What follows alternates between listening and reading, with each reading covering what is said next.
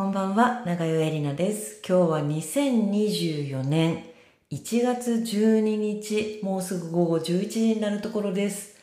えー声の響きでお分かりかと思いますが、確か引っ越してきてから初めてのお風呂からお届けしております。あったかいです。前の家もそうだったんですが、今の家も木造のね、古い一軒家ですので、とにかく寒い。とにかく寒すぎて、家の中で一番暖かいところはお風呂であることは前の家もこの家も変わりません。一回お風呂入ったらもう出れなくなりそうです。皮が全部ふやふやになるまで浸かりっぱなしになってしまいそうです。えーもう1月、新年もね、12日も過ぎまして、皆様すっかりお正月気分は抜けたかと思いますが、いかがお過ごしですか？この数日ね、急にキリッと、あのー寒くなりまして、まあ暖冬とはいえ、やっぱりね、冬ですね、ギュギュッと寒くなって、あ、冬ってこうだったなっていうのを思い出しますよね。で、なんかね、あの、この家寒いなっていうのは前から、前一回住んでたので、川崎に引っ越す前に住んでたので、この家が寒いことは覚えてたんですけど、川崎の家がめちゃくちゃ寒かったので、それに比べればマシかななんて思って、年末年始もそこまで寒くなくて、年末年始でこんなもんだったらいけるなと思ってたんですが、甘かったですね。やってきましたね、本当に。寒い日々が。で、ぐっとね、昨日、昨日かな、ぐっと、もう最高気温7度とかになってね、ぐっと気温が冷えた日に、まあいろいろホットカーペットつけて、エアコンつけて、あったかい靴下履いて、あったかいスリッパ履いてってやったんだけど、やっぱり底冷えがすると思って、思わずですね、あの、ちょっと敷こうと、床に何かを敷こうと思って、タイルカーペットを探したんですが、こう、敷き詰めるやつね。で、検索してたら、あの、テムって言うんですか ?T-E-M-U、テムのタイルカーペットが激安で、ニトリの半額以下ぐらいかな。で、ちょっとまあ調べてみたら、割とちゃんと届くっぽかったので、60枚買ってみました。来週、やっぱね、ちょっと届くのには時間がかかるので、来週ぐらいになるんですけど、ちょっとね、あの、鳥部屋を、鳥部屋にマットを敷き詰めてみようと思います。鳥ちゃんたちが生活してる部屋はもう一番暖かくしてるんですよ。で、もともと壁も厚くて暖かい、一番暖かい部屋なので、そこにね、ホットカーペット敷いて、その上にマット敷いて、で、エアコンもつけて、で、夜はね、あの、オイルヒーターつけて、で、空気清浄機もつけて、フル稼働です。鳥たちのために、もちろんと、ケージの中にもペットヒーターがあって、オイルヒーターはほんのりつけてる程度なので、まあ部屋が10度を下回らない程度、10 15度ぐらいをキープできるような感じにして、で、ヒーターもつけて、空気清浄機も24時間回して、加湿もして、で、私は、あの、エアコンつけないで、電気毛布にくるまって寝ています。本当は鳥たちの部屋で寝るのがあったかいんだけど、あの、私がガサガサしてるとね、鳥たちが眠れないので、うちの中の一番いい部屋を鳥たちに完全に明け渡して、私は寒い部屋で震えてます。でもそれでいいんです。なんか私はね、結構我慢ができる。ですよ。嫌いだけど、寒いの嫌いなんだけど、でもね、結構、あの、暑いよりは寒い方が耐えられるかも。割と、あの、温度低めにエアコンとかも設定するんですけど、だからお正月にね、兄一家が来た時に寒って言ってました。あ、ごめん、これじゃ寒かったかと思って温度上げたんですけど、割と寒くても平気です。で、それね、あの、夏もあんまりエアコンを強くしないんですよ。今もう最大でめっちゃ寒い時に24度。で、通常は20度設定にしてるんですけど、エアコン。で、夏は27度から28度ぐらいにしてます。あんまり冷やしすぎない、温めすぎないっていう風にして生活してます。なんかその方が季節感をね、体が感じられる方がいいかなと思って、そうしてるんですけど、でもこうやってね、部屋がどんなに寒くてもあったかいお風呂に入れるじゃないですか。本当にいろんな震災が起きるたびにねあの水が止まって電気が止まってでねこんな寒い中にね北陸でどれだけ寒いかと思ったら全然幸せじゃないかとねやっぱり思いますなんか本当にあんまり文句言っちゃいけないなと思いますでちょうどね昨日かなあの東京都からあもうちょっと前に届いたかもしれないけど私がポスト見てなくて昨日ポスト見たらなんかでっかい分厚い箱が入っててなんじゃこりゃと思ったら東京都が配ってくれた防災ハンドブックだったんです。東京防災っていうのと東京暮らしの防災っていう小冊子が2冊入ってて結構ガチでした。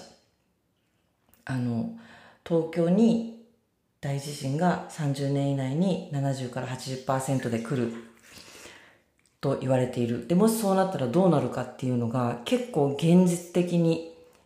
このぐらい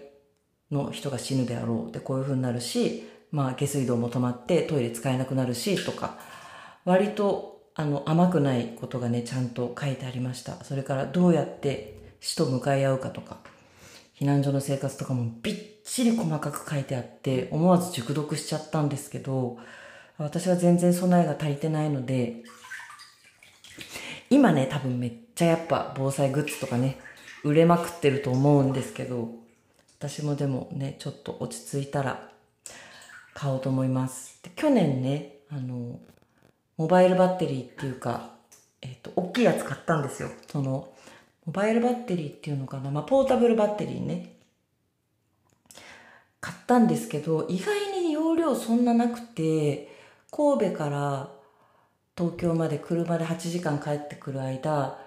あのー、まあ、車の中もエアコンついてるんだけど、私がね、あの、パーキングエリアとかに行ってエンジン切っちゃったら、車の中冷えちゃうじゃないですか。か危ないなと思って、そのポータブル電源で、ピーちゃんたちのヒーターは常時つけっぱなしにしといたんですけど、8時間持たなかったんですよね。家帰ってくるまで持たなかった、電池が。あ、これダメだと思って、ソーラーパネルをね、追加で買おうとしたら売り切れてました。やっぱそうだよねと思って。みんなそうだよねと思って。なので、ちょっと少しして在庫が戻ってきてからソーラーパネル買おうと思います。で用意しといた方がいいもの、買っといた方がいいものはすっごいあるんですよね。で、手始めに缶詰とか、お水とか、レトルト食品とか、普段全然食べないんですけど、カップ麺とか、一応買ったんですよ、スーパーでお買い物のついでにね。でもね、カップ麺食べちゃった。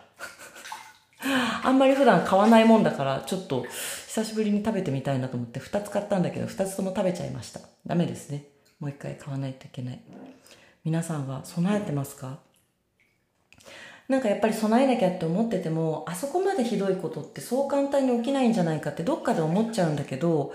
その東京防災が結構ガチで、いや、起きるっていう風にあの、書いてくれて、あ、そうだ、そうだ、一言じゃないやって本当に思えました。ねえ、日本に住むっていうのは本当に大変です。今日ね、えっ、ー、と、合気道の稽古、新年2日目で、鏡開きをしてきたんです。本当は2コマお稽古があるんですけど、お稽古一コマにしてその後みんなでバーッと準備して道場中に白いねビニールシートを引いてであのお稽古出ないでね準備してくださった方々がいてみんなでその鏡開きしたお餅でぜんざいいただいておみきいただいてっていうのをやったんです。でその時にねあのうちの道場はお寺の地下にありますのでその住職さん道場長ですねのご挨拶と多田先生のご挨拶があったんですけど道場長のお話はやっぱり黙祷から始まってあのやっぱりね心を寄せていきましょうっていうお話がありで多田先生は多田先生がイタリアに渡って合気道を教えてたんですけど毎年毎年イタリアに行ってでイタリアでお稽古してイタリアにあの合気道の会を作ってるんですけど、それがね、今年60周年なんだそうです。で先生90、今年5ですよ。で、コロナでずっと行けてなかったんだけど、今年は先生イタリアに行かれるそうです。そのそのね、60周年でね。で、そのイタリアの話なんかをされて、で、ヨーロッパではやっぱり火事のニュースが少ないとめったに起きないけど日本だったら火事のニュースなんてそこら中にあるでしょって構造が違うから本当によくよく気をつけないといけないよって僕も気をつけようと思うっていうふうにおっしゃってました。本当そうですよね。なんかやっぱりねいろんなこと気をつけすぎることはないと思います。前にも話したかもしれないですけど私はあのね一回ねなんか買ったばっかりのスリッパを家で履いててちょっとなんか滑りやすいスリッパで買って2日目ぐらいかな。朝ねその時はあのー、夏でインコたちをね2階で寝かせてたんですよ。2階の方が風がよく通るので。で、2階で寝かせて、朝、こうね、ケージを持って降りてたんですけど、ケージ持ったまま階段でそのスリッパが滑っちゃって、すっ転んだんですよ。で、幸いドンってお尻つくだけで済んだし、ケージの蓋も開いてたので、鳥たちはバッと、ね、あの子たちはめちゃくちゃ速いですから、運動神経いいですから、バッと飛び立って大丈夫だったんですけど、あ、本当に危ないなと思って、まあ、前から気をつけてはいたんだけど、より気をつけるようになりまして、階段の上り下りとか。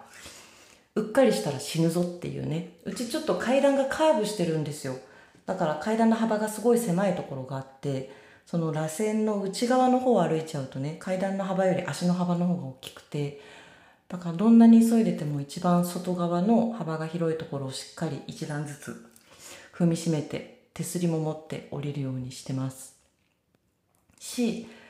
もうこれはいつからかわかんないけどね、駅のホームの端っこ、基本的に歩きません。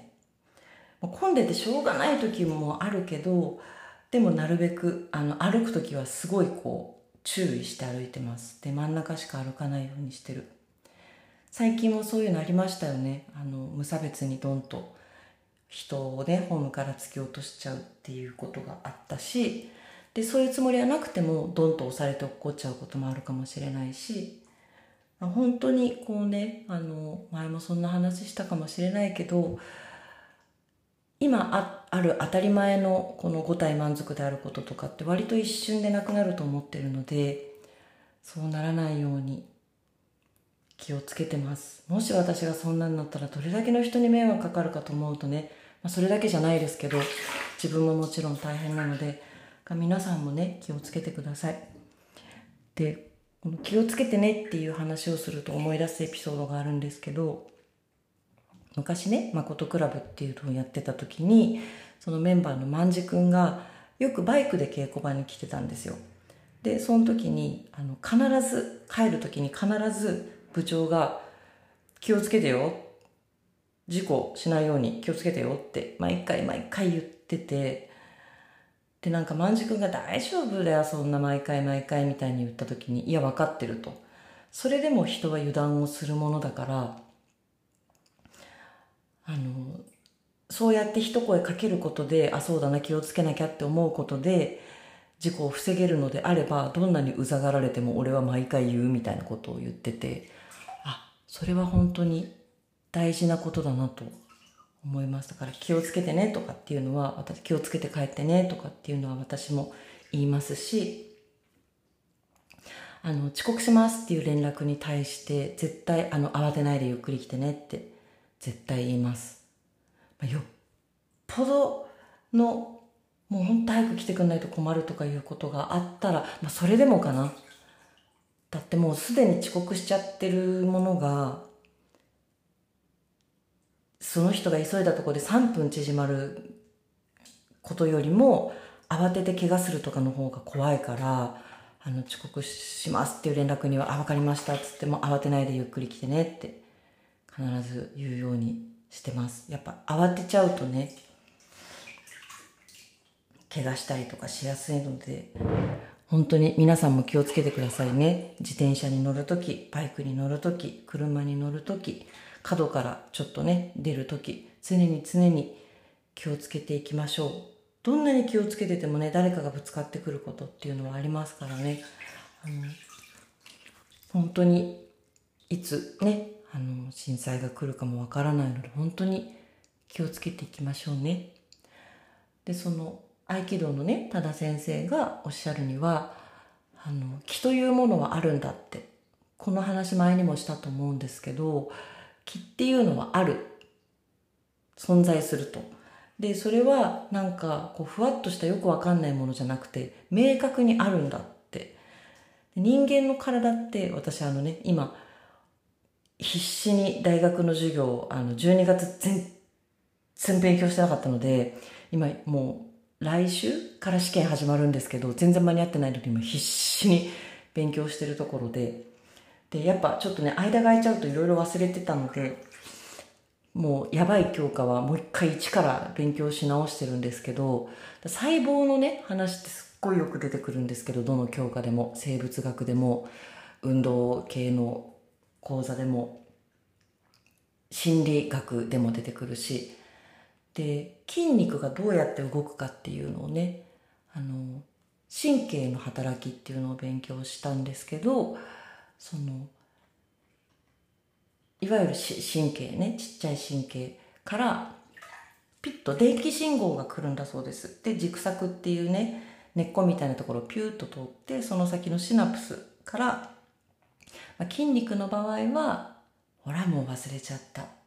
アセチルコリンだったかな？っていう物質がピュッと出てそれが信号となって筋肉が動くとそんなことがねこの私たちが体を動かすたびにすごい速さで行われてるんですけどスタートは電気信号なんですよ。で、多田先生がおっしゃるには、あの、気というものはちゃんと存在すると。で、なんか今まで眉唾みたいに思われてたけど、で科学が目に見えないものの領域に入り始めた量子力学ですね。ものの単位が小さいものは、えっ、ー、と、ミリメートルの下、ナノマイクロメートルとか、言ってたのがもうピコとか言ってるよねって単位がもうテレビとかでもピコとかいう単位が出てくるようになってるで量子力学の研究が進めば気っていうものが一体どういう仕組みで何なのかっていうのは解明されるよ。それは時間の問題だよっておっしゃってる。でえっ、ー、とこれは前にも話しましたけどもう一回言いますと多田先生がおっしゃるには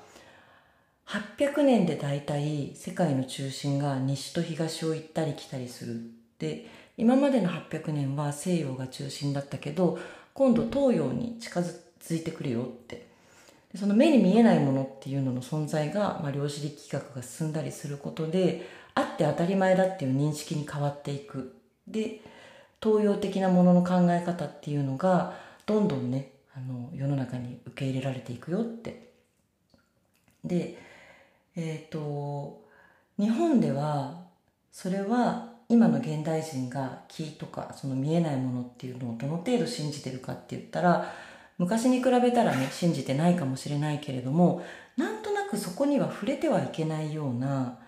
あの完全否定もできないし完全肯定もできないなんかグレーなところにずっとあってだって私たちはねあの神社にお参りに行くじゃないですか初詣をしにね。であれも、まあ、あの神様がねあのその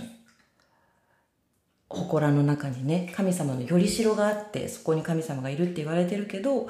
神社に詳しい人に言わせると神様がそこにいるからお参りに行くんじゃなくて人々がそこにお参りに行くことで神が宿るんですって。っていう考え方なんですって神社って。だから本当に一神教の世界とかと全然違いますよね。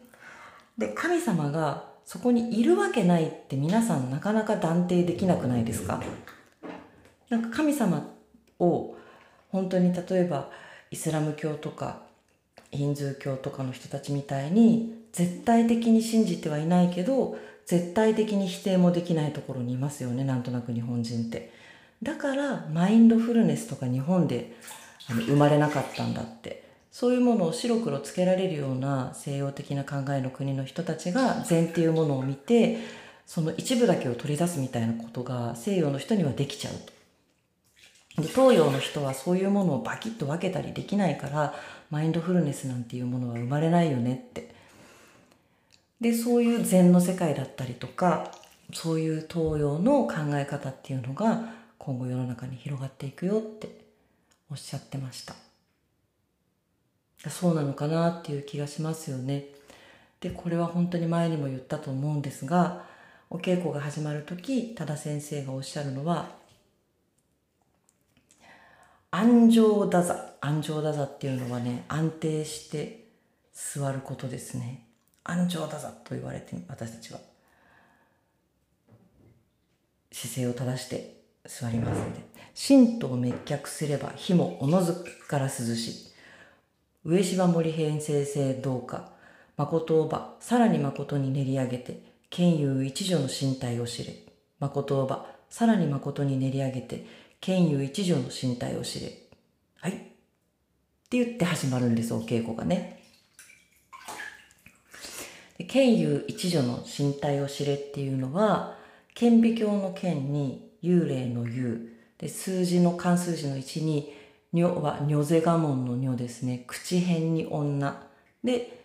剣友一助の身体っていうのは、えー、真実の真真理の真に定定感諦めるの定と書いて剣友一助の身体を知れ。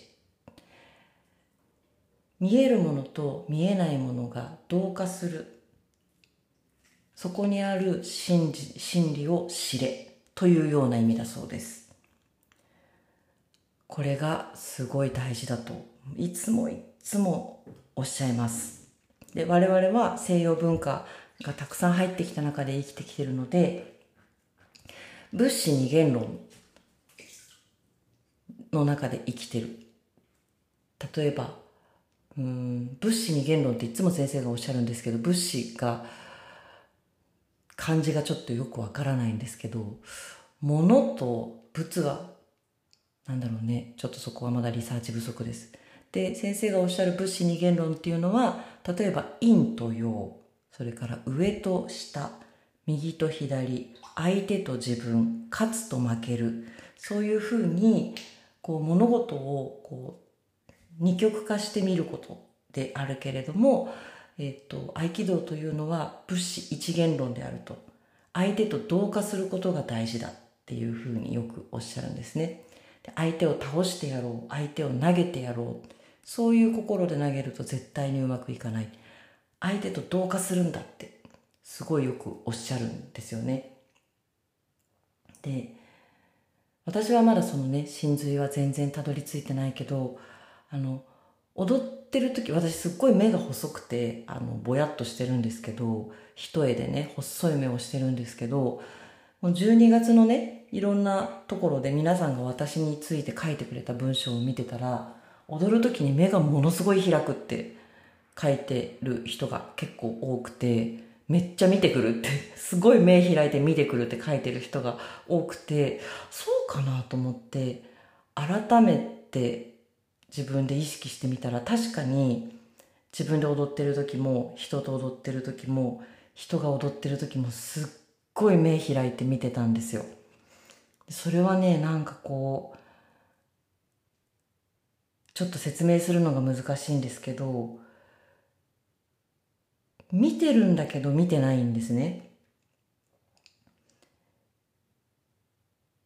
目はかっぴらいて情報は入れてるんだけど、なんかただ情報が入ってくるに任せてるんですよ。で、その中で、その視覚情報がこう目に流れ込んでくる中で、視覚情報以外のものがこう見えてくるような気がして目かっぴらいてるんです。だから本当にあんまりその時その人がどういう顔してるとか、あんま見てないんですよね。なんかぼやっと全体をこう、全部一緒に見ようとしていて、それは確かにね、そういう目の使い方は踊ってる時しかしないです。で、あの、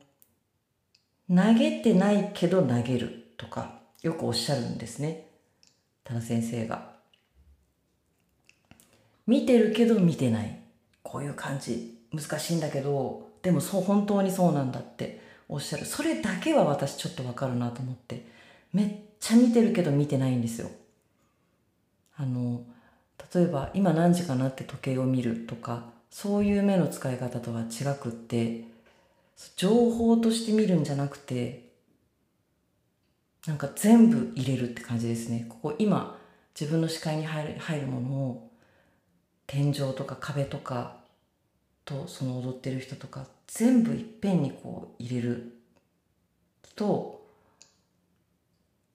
その中から浮き上がってくるものがあるんですよね。でそれが思考じゃなくてこう感覚にビュンってくることがあってああこういう感じかっていうのはなんとなくわかるんです。合気道をやってる時はまだ必死すぎてあの全然そういうふうには目を使えてないなっていう自覚はありますでもなんかその見てるけど見てないやってるけどやってない投げてるけど投げてないっていうねなんかその不思議な感じそういうのがあるっていうことはなんかわかるんですよ。そういう世界があるあるだろうなっていうことはわかる。けど私はまだ全然そこにたどり着けないのでたどり着けるかどうかわかんないですけどあのやっていこうと思ってます。で今日鏡開きでね道場にずらっとこう端っこにみんなで正座して円を作って一重じゃ足りなくて二重になってましたけどみんなで並んで正座して先生のお話聞いてでおぜんざいいただいて歓談したんですけどあの両隣がねあのそんなに私、まあ、やや親しい人もいますけど何も考えないでポンって座って初めてお話する人とお話ししててでその方にちょっと聞いたんですよ。なんか道場がねすごい寒くて。お稽古中ね窓全開なんですよ。で私はコロナ対策だと思ってたのね。夏でまあ夏は当然だけど冬も窓全開でめっちゃ寒いんですけど。でこれってコロナ対策ですか？って聞いたらいや昔からコロナの前からこうですっておっしゃってて。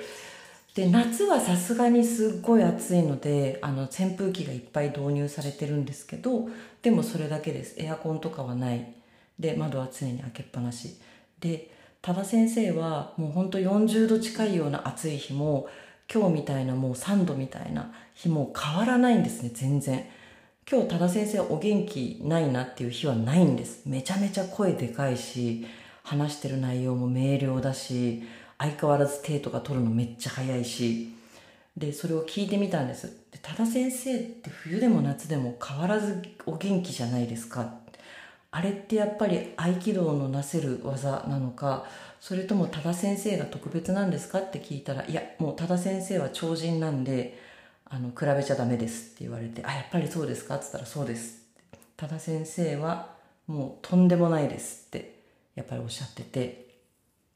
で私本当にまだ始めたばっかりでみたいなことを言ったらいやあのいい選択をしたんじゃないですか？多田先生のところで合気道を始めたのはいい選択じゃなんじゃないですか？って言っていただけました。で本当にねこう最初行く前にちらっと調べたら多田先生が90おいくつだっていうのを書いてあるのを見てやばいと思ったんですよ。早くお稽古行って早く吸収しないと多田先生いつまでお稽古できるかわからないと思ってで、多田先生のお稽古って本当にね、あの、ペイペイは出てないんです。ある程度、まあ、2年とか、お稽古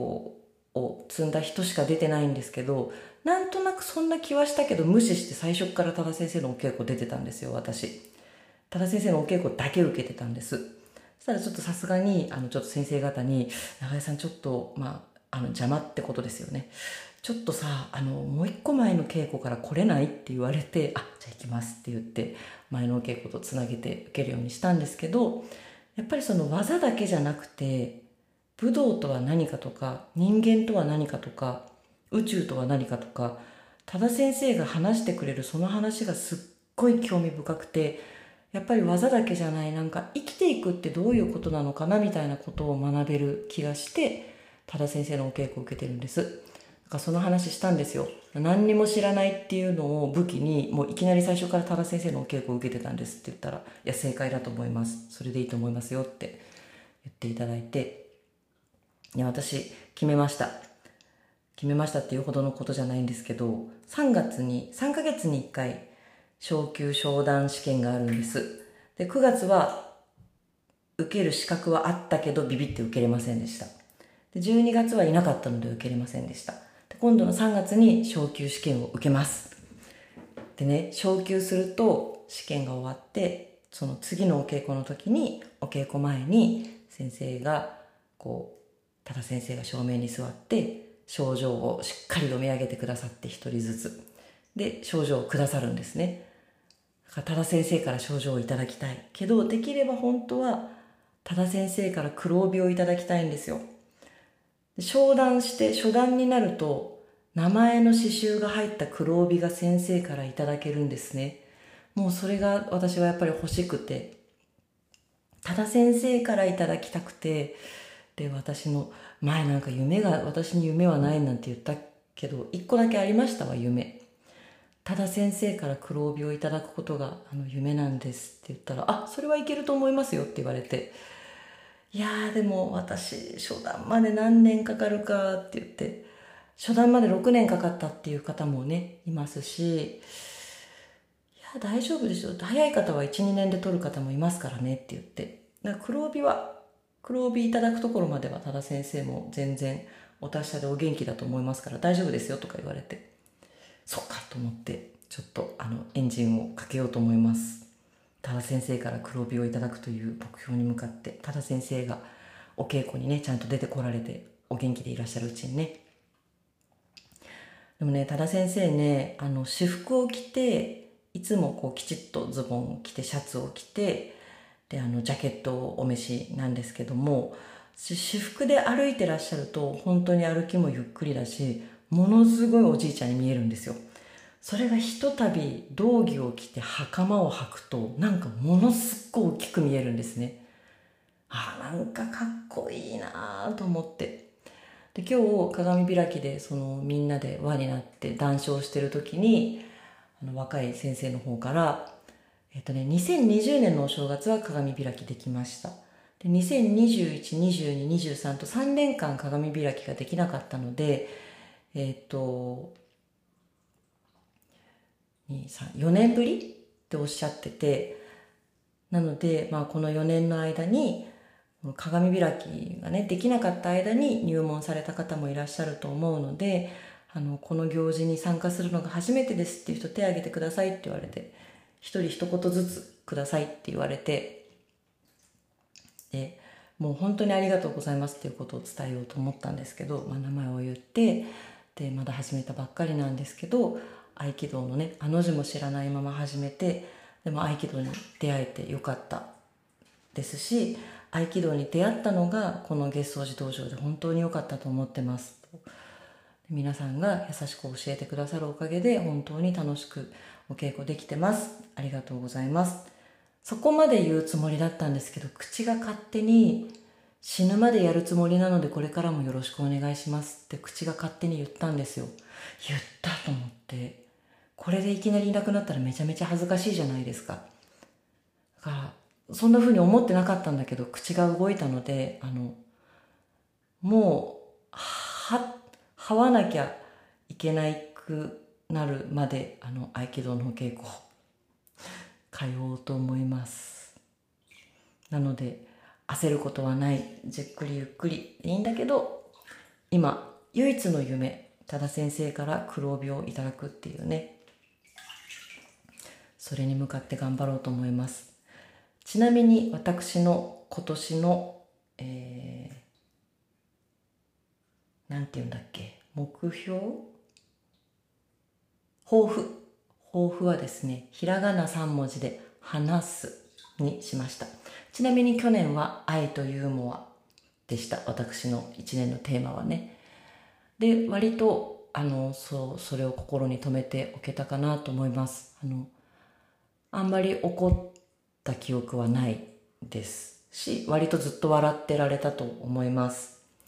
で、その前の年は、私は矢印っていうテーマだったんですね。私、お羊座なんですけど、お羊座って十二星座の一番最初で、スタートの星座だって言われてるんです。で、一番子供っぽい。で、矢印なんだそうです。で、その矢印っていうのは、あっちだって思ったらバーって走っていける。けど行く場所が見当たらなくなると急にシュンとしちゃうっていうね。でそれめちゃめちゃわかるんです。私本当にそうでやることが決まってやりたいって思ったらブワーって邁進できるんだけどやりたくないとかやりたいことないってなるといきなり動かなくなっちゃうんですよね。でそれを許してたわけじゃないですけどそういう風になっちゃってたんだけど矢印が明確に出てる時と出てない時の差が激しかったんだけど一昨年はですねその結局延期になっちゃったけど市民参加型公演をやろうと決めていたのでもう私は矢印でやると。私がみんなのためにあっちだって方向を指し示すんだと。でそれに人がついてくることにずっと怖かったんですけどあっちだって言っちゃったら行くぞって言って私が先頭で旗を振ったらそこについてくる人たちがいる。万が一間違えてたらどうしよう。万が一うまくいかなかったらどうしよう。なるべく先頭に立ちたくないっていうそんなつもりはなかったのにっていう感じでなんとなくこう一緒に先頭に立ってくれそうな人とかなんとなく意見を言ってくれそうな人にちょっとこう一歩下がってその人の横に並んでみるみたいなことをずっとしてて、まあ、今でもそれをする時はあるんですけどでも私は先頭に立って方向を示す人間なんだ。私は矢印なんだ。いい加減腹を決めようと。思ったのが2年前で。でそれも割とそのグッと私は矢印逃げない。あのリーダーになってしまうこと旗振り役になってしまうことから逃げないって決めてでそれは割と達成できたかなとでそのその年達成できたら終わりじゃなくてそれは今でも刻んでます。私は矢印。リーダーっぽい立場になったらちゃんとあっちだって方向を示す。こっちかなと思うんですけどじゃなくてこうだと思うんです。こうしたいですってはっきり言う。でそれに人がついてきてくれることにビビらない。そしてそれに対して自分が決めた方向性に対して責任を持つっていうね。なんかそれは割とあの染みてきたなと思います。で愛とユーモアこれはもう人生のテーマです。何かに立ち向かう時に私が手にするものは武器なのか何なのかとにかく私が手にするものは愛とユーモアだ。これをわざわざ豊富にするっていうことはつまり忘れちゃうからなんですよ。自分でね思い出すようにしないといけない愛とユーモア。で今年はひらがな3文字で話すです。なんかすいませんね自分の話をだらだら聞いていただいちゃって。話すまず一つですね。えっ、ー、と神戸に行ったのも与論島に行ったのも全部地域創造さんというところのプロジェクト団活ですね、えー、公共ホール現代ダンス活性化事業というやっと全部正式名称を言えるようになった。公共ホール現代ダンス活性化事業です。ずっと言えなかった。そして私がいつも言えないものがもう一つ。それは新海地舞踊歌劇団です。言えた。もう6年目なのに新海地歌謡部劇団とか、新海地舞踊歌劇団、新海地、いつもね舞踊団って言ってるから、新海地歌謡舞踊団とかなんかね、わかんなくなっちゃう。新海地の後がわかんなくなっちゃう。新海地舞踊歌劇団、言えた。そして、公共ホール現代ダンス活性化事業。これがですね、今年で、今度の4月からの1年間で、確か8年目なのかな？神戸が今年6年、あ、7年目か。来年で7年目だ。7年目で、えっ、ー、と、2年契約なんです。で、2年経ったらまた公募がかかるので、登録アーティスト、だいたい8、7、8人。で、そこに2年ごとに応募するんですよ。で、今までやってた人も新規の人も全部混ぜて審査をして選ばれるのです。で、私は3回その審査に通ったんですが、だから6年なんだけど、2020年ほとんど中止になっちゃったので、1年延期、契約が1年延期されたんですね。だから2年、3年、2年っていう契約でやってて、で、まあ、今まで見てると大体7、8年でみんな、あの、どんなにいいアーティストでも、あの、ご苦労様でしたってなるので、まあそろそろ私もそうだろうなっていうのもあるし、あの、やっぱりね、やりたいって言ってる若手がいるので、もうそろそろ席を譲ろうと。なので、もう本当に離婚した後、2年目ぐらいからかな。これ話したことあるかな。離婚するまでは私のダンスっていうのはほとんど趣味だというレベルでお金になってなかったんですね。でその趣味のダンスにそんなに時間を費やすなんてどういうことだっていうのがいつも旦那さんとの喧嘩の種になっていてで悔しい。私にとって優先順位ナンバーワンはダンスなのにそれを趣味だと言われる。でもお金稼いでないんだから趣味でしょって言われることに対して反論できなくてすごい悔しくて。で離婚した時に私はダンスで生きるんだって決めてでその次の年ぐらいかなにダンカツのアーティストに登録アーティストに選んでいただいてで7年やらせていただいたんです。で本当にもうこの間12月に神戸に行ったこともで来年またちょっとちょいちょい地方のお仕事いただいてるんですけど初めましてのホールから。それはやっぱダンのプレゼンで見ましたとかダンのあれで見ましたって言ってお話来てるんですね。本当にダンのおかげでダンスを仕事にすることができたんです。で自分で言うのもなんですけどもう行く先行く先うまくいっちゃって全部じゃないよ。全部じゃないけどもうちょっとうまくやれたなって今でも思ってるとことかもありますけど、まあ、でも基本的には行った先で喜んでいただいてでもう楽しくて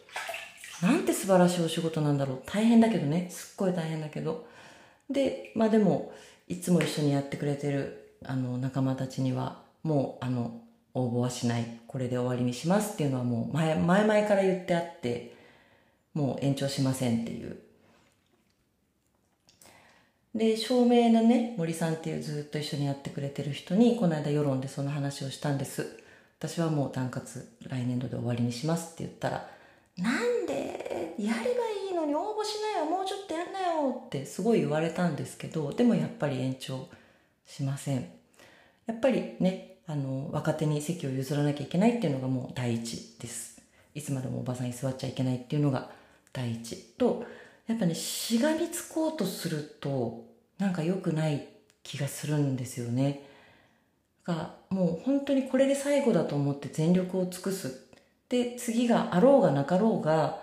この一回を、あの、よかったねって言って終わらせるんだ。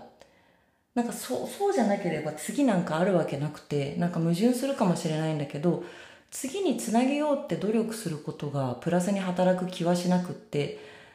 今この一回をとにかく最高の状態でやるんだっていうことでしか次はないと思ってるので、また来てほしいって言ってもらうってそんな簡単なことじゃないんで、から本当に一回一回やりきる。で、もしこれが最後になったとしても、ありがとうっていう気持ちでね、終わらせられるようにっていうのはもうずっと思ってます。まあ、口では言いますよ。絶対また一緒にやりましょうねって。で、そう思ってますし、お互いにそう思ってる時は絶対また一緒にやりましょうねっていろんな人と言うんだけど、でもやっぱり舞台とかそういうのってね、ものすごく大きくお金が動くことなので簡単じゃないんですよ。特に地方に山猫団呼ぶってそんな簡単なことじゃないんで、あの、やりたいっていう気持ちがあってもできないっていうこともやっぱりありますから、なんか、お互いにこれどうですか？一緒にやりませんか？って言えるいいのがあったらやりたいけど、その向こうからの提案待つだけじゃなくて、こっちからもなんかね、本当は提案しなきゃいけないですね。全然そういう動きができてない。すいません。まあでも、本当に一年後何が起こるかわかんないんで、やっぱ今あるものにしがみつかないっていう姿勢はすごい大事だと思ってて話す今年の抱負話すはそのねまずは私にとってすごく大きかった断活というね今までチャンスをくれた非常にねもういい人間関係もいっぱいできててコーディネーターさんとか地域創造の方々とか今後も続けていけるものなら続けたいけどでも一旦離す。手を離す。でそうですね。あの私のスピリチュアルパワーが50で何かが変わるって3年ぐらい前からあの告げていましてで変わるというよりは変えるかな。それが何なのかなっていうのはずっと分かんなくて今も分かんなくてもしかしてこういうことかなっていう事業の形とかいろいろ考えてみたりもしました。でちょっと寝かせてやっぱりそれだって思ったらやってみよう。あやっぱ違うな考えてはやめてちょっと手をつけてはやめてみたいなことをいろいろしてるんですけどでも多分なんかもうすぐその何なのかなっていうのが実るような気はしてるんですが多分人と話すっていうことが軸になってくるんじゃないかなと思ってます。踊りは続けます。踊りはあのもう私の血肉なんで踊りをやめるとかっていうのはねないんですよ。やめられないんです。だってすぐ踊っちゃうんだから体は。踊りをやめるっていうのはねやめるっていう概念がそもそもないんですよ。ただ表で踊るかどうかとかねそれを仕事にするかどうかっていうのはちょっとわからない。けど私は何だって話すんだっていうとにかくこうあのね今周りにあるものを大事にする。その機会とか周りにいてくれる人を大事にするっていうことと話すっていうのはあの共存するんですよ。だこうやって言うとなんか全部やめてどっか行っちゃうのかなみたいに聞こえるかもしれないんだけどそうじゃないんです。そうじゃないんです。なんかやっぱり場所だったりチームだったり団体だったり機会だったりあまりにもいいともう一回っ思っちゃいますよね。このチームでもう一回この場所でもう一回あの感じをもう一回。なんかそういうのを話したいんですよ。だから常にこうオープンで空っぽの手のひらでこれだって思うものをつかみたい。でその結果もしかしたら今までと何にも変わらないかもしれないんです。でも今までとずっと同じものを握りしめてその延長線上でしがみつくんじゃなくていつでも全部手放して毎回まっさらな気持ちで選びたい。本当にこれは私がやりたいことなのか。本当にこれは私が受けるべき仕事なのかっていうのをなんかそう。毎回毎回まっさらな手で手のひらに乗せてそれをつかむかつかまないかっていうのを選びたいなと思ってとにかく話す。執着ですね。執着を話すっていうことをやっていこうと思います。でやっぱ話さないと新しいものが入ってこないって本当によく言うじゃないですか。でもねそれは私も本当だと思います。私は離婚したことで安定を捨てたんですよ。本当に結婚してる間経済的に困ったことは一回もないんです。あれですよ。もちろんちゃんと私仕事してましたよ。共働きでしたよ。めちゃくちゃ働いてた。けど、まあ、旦那さんが作った会社で私もそこの一応ね、2人しかいないけど役員っていう形でお給料もらいながらお仕事してて、お金の不安を感じたことは結婚してる間一度もなかったです。で、2人で生活してる家があって、車もあって、貯金もあって、仕事もあってっていう、で、パートナーもいてっていうの全部いっぺんに捨てたんですよね。まあ、仕事はいっぺんには捨てられなかったので徐々にフェードアウトしたんですけど、だから40にしてパートナーなし住むところも一旦なくなりで仕事もないお金もないっていう状態になったんですよねでもその排水の陣だったからこそなんかこう一生懸命になれたところってやっぱりあってお仕事が来たのはたまたまかもしれないですけどでも本当に綺麗に39のもう40手前、ほんと数日前に、40になる数日前に離婚が成立し、で40歳の誕生日で坊主頭にし、私はダンスで生きるんだって仁王立ちして歯ぎしりして泣きながら40で立ってて、で、その後割と本当にすぐにダンスのお仕事、すぐじゃないか。あれは、うん、あの時まだ坊主じゃなかったもんな。いやそうだ。だからその40の手前で初めてダンスのちゃんとしたお仕事いただいたんですよね。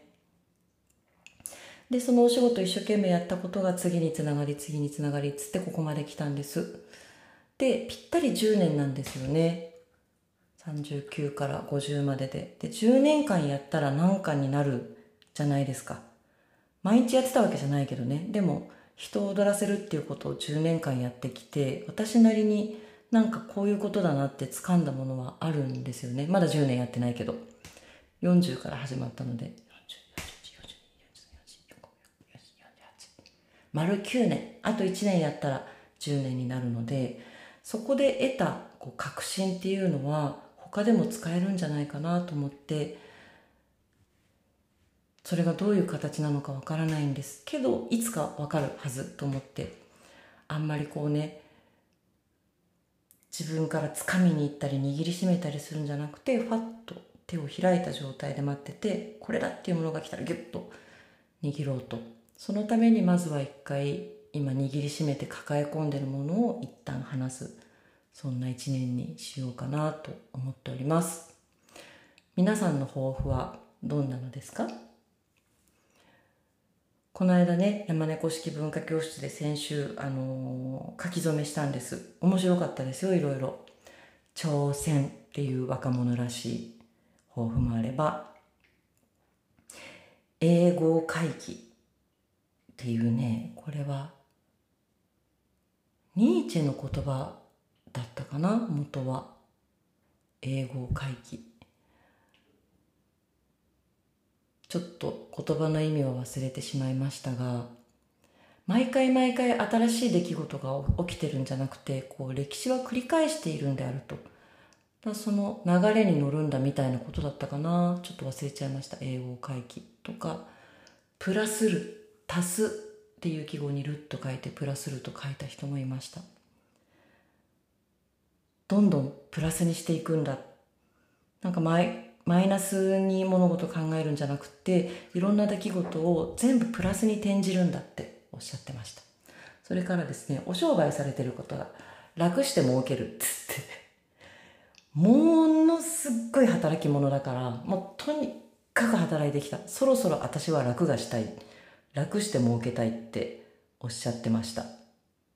わかる。わかります。まあ私みたいな若輩者がそんなこと言っちゃいけないかなでもすごいはっきりしてていいなと思いました楽して儲けるそう言いつつ働いちゃうような気がしますけどねあの人はねね、面白かったですよ。あの、半紙もね、こう短いやつを使う人もいれば、長いのを使う人もいれば、2文字縦に書く人もいれば、4文字をね、よ、よ、4区画に書く人もいれば、私は話す。ひらがなで書いて、本当にバランスも悪くて、全部すっごいひどいんですよ。でも、書き直さないでそのまま壁に貼ってます。なんかそれも本当に話すっていうことで、本当に下手くそなの。なんか、下手馬とかでもないし味もないただの下手な書道なんだけどあまりに下手だったからお家帰って書き直そうかなと思ったんだけどいやそうじゃないと一生懸命書いて一発で書けたものがこれだったんだからそれをやっぱ受け入れなきゃいけないしもっとだって書道なんてやってないしね字も汚いんだから汚く書けて当然なんですよ。もっと自分はうまく書けるはずとか私はもっといいはずとかそういう幻想も話す。ということで今壁に貼ってます。話すってね。そして自分の考えていることをちゃんと言葉にして表に出す。間違えることもある。批判を受けることもあるかもしれない。それでも恐れず自分の中にあるものを言葉にして出す。私はダンサーなのであの断然言葉より体で動く方が早いし伝えるのも早いし人から受け取るのもあの受け取りやすいです。言葉で言われるより体でやってもらった方がだねあの合気道のねお稽古今週火曜日に新年一発目に行った時にすごい上の段の方と1対1で組ませていただいたことがあるんですで一挙っていうねもう本当に合気道の意の一番みたいな技があるんですけどその一挙を2人組でって言われた時にその方に思い切ってお願いしますって言ってお願いしたんです。で、私が paypay なもんで、大体いろんな方と組むと、皆さんゆっくり教えてくれるんですよ。もう一回やってごらんっつって、ここの手の取り方、こう、こう、こうですって言って。で、あの、そこがね、今こうなってたけどこうだよって教えてくださる方がほとんどなんですけど、その方はもうノーマルスピードでいきなり技バーってかけられて、思右表の右左裏右左4回あるんですけどでもううんとねその受けと取りっていうのがあって技を受ける方と取る方があるんですけどで一人が右左表の右左裏の右左ってやったら今度交代するんです受けと取りを。でそれをこうパパパパパッと表裏されてでスッと立たれてもうあの取る姿勢でパッと違う受ける姿勢でパッと立たれてあこれはもう来いって言ってるんだなと思ってで私もすぐ何も言わずに技をかけさせていただいてですごいスピードでずっと黙々とお互いに技をかけ続けたんですけどでもやっぱり技を受けながら分かることってあるんですよね。あこういうふうになるほどそこを膝こうやって持つってこうやってこうするんだ。じゃあ次私やってみようっつって。で何にも言わないけどとにかく回数やらしてくれる。あこういう教え方もあるなと思って。で私は多分口で言われるよりそうやって体で何べんもやってもらえる方が理解できる。だからすごい良かったなと思ってそのバーって初めてでした。そんな風に。初心者なのに手加減しないでバッと技をかけてくださった方は初めてで。でそれもね多分ねすごい段位の方ですごい上級の方だからできるんだと思うんです。素人にね怪我させないで技をかけるって難しいので。あの素人は変なとこに足が出たりするので変な風にバランス崩したりするんですよ。それをうまく足が出るようにちゃんとこう導いてくれてズバンと。すごいねうわーって思いました。あこれいいななんかそっちの方が私はわかる。なんか説明いいから100回やらせてっていうタイプなんです私はね。だから本当はそういうあの体ファーストなんです。でそっちの方がわかるから伝わるからって言ってとりあえず体でやろうよっていう方になんか逃げてきたところがあるなと思うんですけどでも言葉ってやっぱりきちんと使いたいです。言葉から逃げてたところがあるのでちゃんと向かい合おうと思います。で話す。であのですねあのこちらのポッドキャストの古くからのリスナーの方にちょっとやや言葉が汚い気分があまり良くないよっていうふうにご指摘を受けましたのであの汚い言葉もなるべく使わない。黒柳徹子さんみたいな喋り方ができれば一番いいんですけどあれはねもう幼い頃からきちっとねやってアナウンサーも経験されてる方なんでああはなれないけれども言葉から逃げない。そうだね。それも一つのテーマにしていこうかと思います。本当に話すのって難しいですよね。自分の思ってることを言葉にするのって難しいし正しくねこう考えてることを言葉に変換するのも難しいし考えを途中で脇道にそれずにちゃんとたどりながら起承転結つけて喋るってめちゃくちゃ難しいですよね。でも私はなんとなく話すっていうことをきちんとやっていこうと思うので逃げないで話そうと思います。なのであそこおかしかったよとか話分かりづらいよとかあったらいつでもご指摘ください。ということで。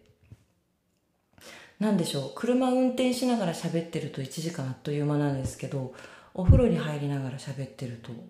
何かが違うんですかね。ちょっと喉が閉まって痛くなってきてしまいました。私は何のために話しているんですかね。本当にそれはよくわからないんですけど。でもね何でもかんでもそんなにねわかるものばっかりじゃないと思うんですよ。でもなんかこれ気になるこれやってみたいっていうことがあったらあのね笑われようが何しようが気にせずやってみるべきだと思います。皆さんも今年何かぜひ新しいことにチャレンジしてみてください。どんなちっちゃいことでもいいと思いますよ本当に。でもやっぱりねチャレンジ楽しいですから。もし何だったらぜひあの合気道 合気道一緒にやりませんか？合気道とダンスをつなげて考える会っていうのをやりたいねって私を合気道に誘ってくれたダンサーのこと今日ちょっと話してまして合気道をやるダンサー仲間大募集です。合気道一緒にやりましょう。ということで、それではまた。